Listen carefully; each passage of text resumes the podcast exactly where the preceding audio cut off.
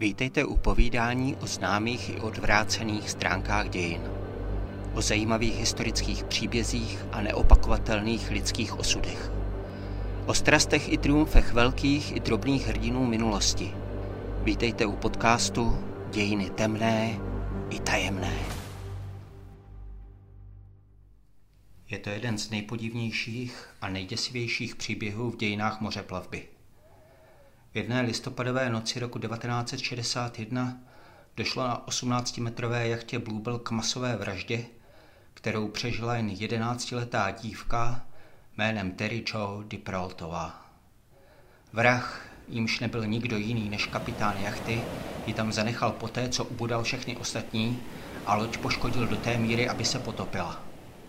Sám pak nastoupil do velkého záchranného člunu, přesvědčený, že děvčátko se potopí spolu s lodí.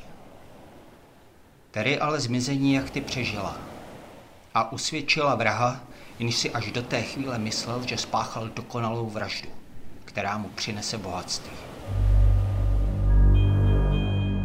Všechno začalo, když se Terryn otec, doktor Arthur Diperol, 40-letý prominentní optometrista z Green Bay ve Wisconsinu, rozhodl podniknout s celou svou rodinou několika denní výletní plavbu po moři. Diperol si za tím účelem pronajal na Floridě luxusní dvoustěžnovou taktu Bluebell, s níž hodlal doplout na Bahamy cestou, kterou se plavil jako voják za druhé světové války. Toužil ukázat svým dětem, čím si v mládí prošel. Byl to jeho dlouholetý sen, na který celá rodina šetřila několik let. Jako vhodného kapitána zvolil Diperol Juliana Harveyho, místního 44-letého jachtaře. Šlo o bývalého podplukovníka letectva a rovněž veterána z druhé světové války, který si na loď přivedl také svou novou manželku, Mary Diney. I Diperol se narodil spolu se svou ženou, 38-letou Jean, a doprovázeli je i všechny jejich děti. 14-letý Brian, 11-letá Terry Joe a 7-letá René. Diperol ale pár věcí nevěděl.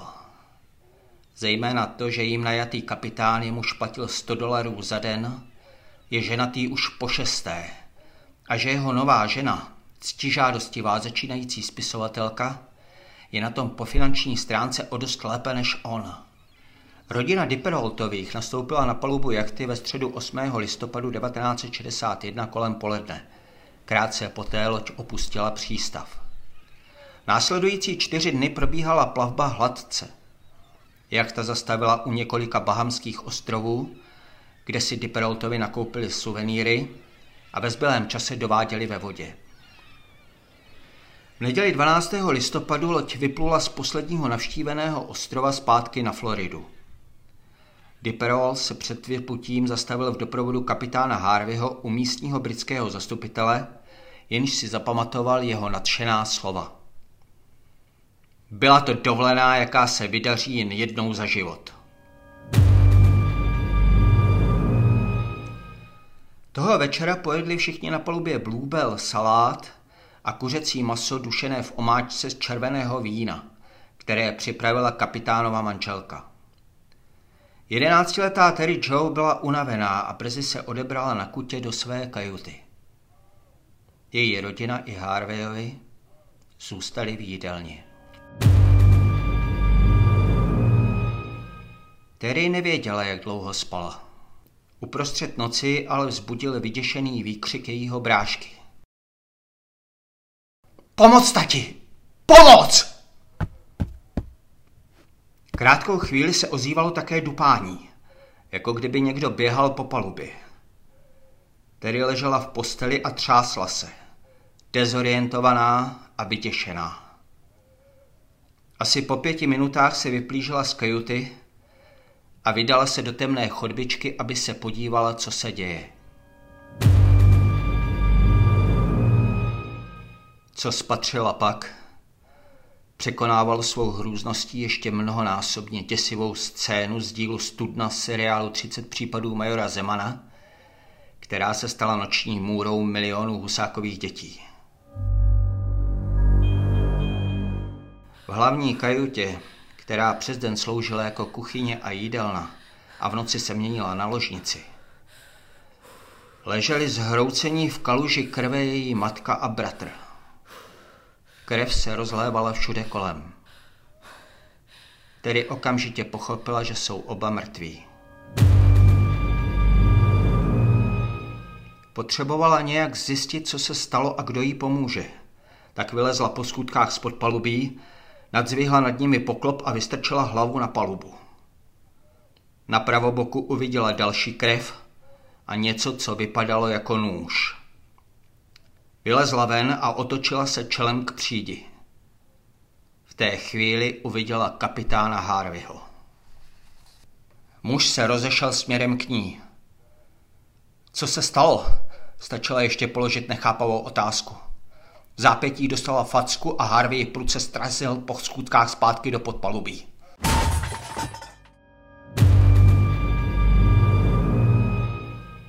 Tedy se s bušícím srdcem ocitla zpátky ve tmě. Ve společnosti mrtvých těl své matky a bratra. Odvrátila od nich oči a prolezla kolem nich zpátky do své kajuty, na svou postel. Na jediné místo, kde v té chvíli doufala najít trochu bezpečí. Pak uslyšela praskání a skřípání dřeva, jako kdyby se celá loď napínala a pukala. Nevěděla, co to znamená, ale ke sluchovému věmu se brzy přidal i čichový. Ucítila mastně páchnoucí vodu a když se podívala na podlahu, všimla si pomalu se rozlévající kaluže, která prosakovala pode dveřmi. Terry Joe si uvědomila, že loď se plní vodou, ale bála se pohnout.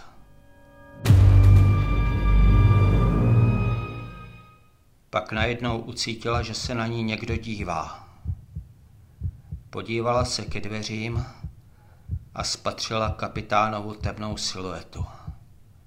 Měl něco v ruce, připomínalo to pušku jejího bratra. Stál bez hnutí a díval se na ní. V místnosti byl slyšet jenom jeho těžký dech, zurčení stoupající vody a tlukot na srdce – které jí bušilo v uších. Pak se kapitán otočil a odešel. Terry zaslechla jeho kroky, jak stoupají po skůcích zpátky na palubu. Vody pořád přibývalo, začala zaplavovat její lůžko. Dívka pochopila, že musí ven. Seskočila z postele do tekoucího mořského proudu, který jí sahal až po pás. Těžce se jim probrodila ke skutkům a vylezla. Ve světle žárovky na hlavním stěžni zahlédla vedle lodi na levoboku plavat velký záchranný člun. Potápí se loď? vykřikla. Ano, ozval se Harvey, který se jí nečekaně zjevil za zády. Vrazil jí do ruky lano od záchranného člunu. Drž to! Tedy Joe, otupělá šokem, lano uchopila, ale v zápětí jí proklouzlo mezi prsty. Člun se začal vzdalovat od potápějící se jachty. Harvey to zaznamenal a skočil do vln, aby ho chytil. Terry Joe ho sledovala, jak plave za člunem, dokud nezmizel ve tmě. Zůstala sama uprostřed noci na palubě lodi, která se jí právě potápěla pod nohama. Nejvyšší hrůze si vzpomněla na malý gumový plovák, který se přivazoval k pravé horní straně hlavní kajuty. Odvázalo ho ve chvíli, kdy se paluba pod jejíma nohama zabořila do oceánu. Napůl lezla, napůl plavala pryč a tlačila plovák před sebou do otevřeného moře. Jedna z jeho šňůr se však zachytila o potápějící se loď. Člun začal mizet pod vodou. Terry, která se ho snažila zachytit, stáhnul sebou. Tenká šňůra se naštěstí po chvíli uvolnila nebo praskla a dívka se ocitla i s člunem zpátky na hladině. Schoulila se na jeho dně a snažila se nevyčuhovat na nízké borty. Bála se, že někde ve tmě dál číhá kapitán a jestliže ji uvidí, zabije ji.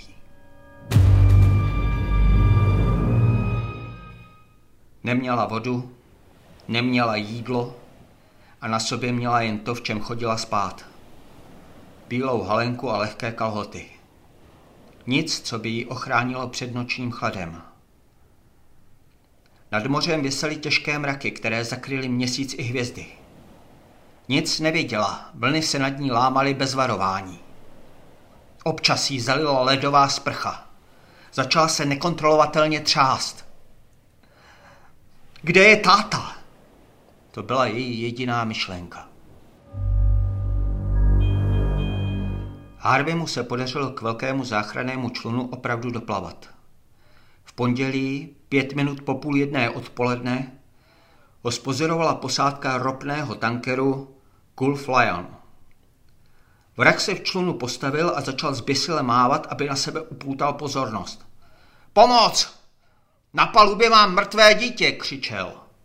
Když k němu tanker doplul, uviděli muži, že v člunu kromě něj opravdu leží tělo rusovlasé dívky. Šlo o terénu sestru René, která byla už mrtvá. Podle Harveyho výpovědi poškodila jechtu těžce náhlá bouře, v níž se zlomil hlavní stěžeň. Ten při pádu stačil prorazit trup a zranit Harveyho ženu i doktora Diprolta. Zřícený stěžení prý také Harveyho oddělil od ostatních. Chtěl ho sice podle svých slov rozřezat pilkou, kterou zkoušel vytáhnout z kajuty, ale k dovršení všeho zlého prý prasklo plynové potrubí ve strojovině a na palubě jachty vypukl požár, jenž mu další práci znemožnil. Podařilo se mu však ještě údajně spustit záchranný člun a skočit přes palubu, ale všechny ostatní uvěznilo zamotané lanový v lodi, takže je nemohl zachránit. Na tělo sedmileté René narazil podle svých slov až po nějaké době, kterou strávil ve člunu. Náhodou plavalo kolem, tak je vytáhl a pokoušel se dívku oživit, ale nepodařilo se mu to. Z úcty však ponechal její tělo vedle sebe v člunu. Harveyho verze budila od začátku pochyby. Člun, na němž se zachránil, byl naplněn nejrůznějšími potřebami pro přežití a nevypadal jako plavidlo, které by někdo spouštěl na hladinu v chvatu a panice. A muž byl s ohledem na prožité hrůzy pozoruhodně klidný. Jeho verzi se však nepodařilo vyvrátit. Nebyl proto zadržen, jen upozorněn, že 15. listopadu ho vyslechne ještě americká pobřežní stráž. V týž den, kdy se měl kapitán dostavit k výslechu, si Nikolaos Pakidakis, druhý důstojník řecké nákladní lodi kapitán Theo, mnul oči a přemýšlel, jestli snad nemá vidiny. Sledoval právě vzdálené vlnobytí v severozápadní úžině prozřetelnosti, rozdělující dva velké bahamské ostrovy, když si uvědomil, že jedna bílá tečka se od všech ostatních bílých čepic něčím liší. Byla pravidelnější, nerozpíjela se. Vypadala, jako by byla prostě jiná. Zaměřil na ní pozornost a jeho pocit určité nepatřičnosti zesílil. Tohle nebyl spěněný hřbet vlny. Tohle bylo nějaké těleso. Příliš velké na to, aby to byl náhodný kus trosek, ale příliš malé na to, aby to byla loď. Spakidakis byl zodpovědný námořní důstojník. Ačkoliv si nebyl jist, co vlastně vidí, nemohl to nechat jen tak. Zalarmoval kapitána a ten navedl loď směrem k záhadnému bílému smítku. Když se tanker dostal blíž, prožili všichni na jeho palubě šok. Na otevřeném moři se houpal malý nafukovací záchranný člun a v něm se krčila drobounká světlovlasá dívka. Jeden z členů posádky ji vyfotil, jak mžourá do slunce a hledí nahoru na loď. Snímek se dostal na titulní stranu časopisu Life a obletěl celý svět. Posádka následně přivolala rádiem záchranný vrtulník, který Terry Joe, neboť ona byla onou dívkou, dopravil do nemocnice v Miami. Harvey mezi tím čelil otázkám příslušníků pobřežní stráže. Podle některých pramenů byl ještě u výslechu, když tanker ohlásil, že vylovil z moře živou jedenáctiletou dívku. O, o můj bože, zakuktal se prý Harvey. To je úžasné. Po výslechu se vrátil do hotelu, kde byl ubytován a zavřel se v pokoji. Když druhý den vstoupila dovnitř pokojská, uviděla prázdnou postel s krvavými skrnami na prostěradle. Dveře koupelny nešly otevřít. Pokojská přivolala hotelového manažera a ten zalarmoval policii. Pod jejím dohledem byly dveře do koupelny otevřeny násilím. Hlídce se naskytl děsivý obrázek. Harvey ležel na podlaze v krvi a byl mrtvý.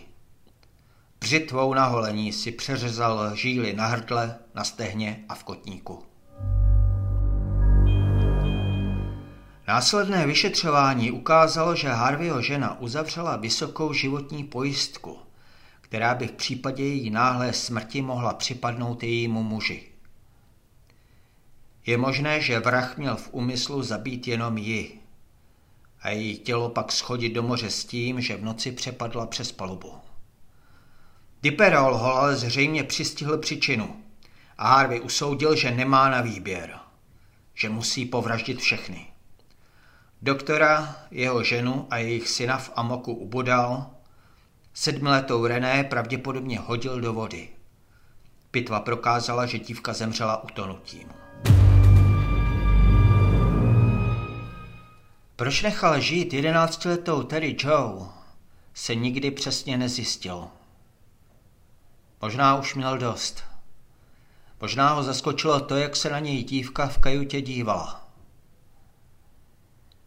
Také je pravděpodobné, že ve chvíli, kdy ji nechal na palubě podržet záchranný člun, se připravoval k její vraždě ze zadu, která pro něj mohla být snazší. Dívka ho ale zaskočila tím, že lano od člunu téměř okamžitě upustila. Harvey uviděl, že se mu tento jediný záchranný prostředek vzdaluje a tak nechal dívku být a skočil za ním. Ať to bylo jakkoliv, své tajemství si vzal sebou do hrobu.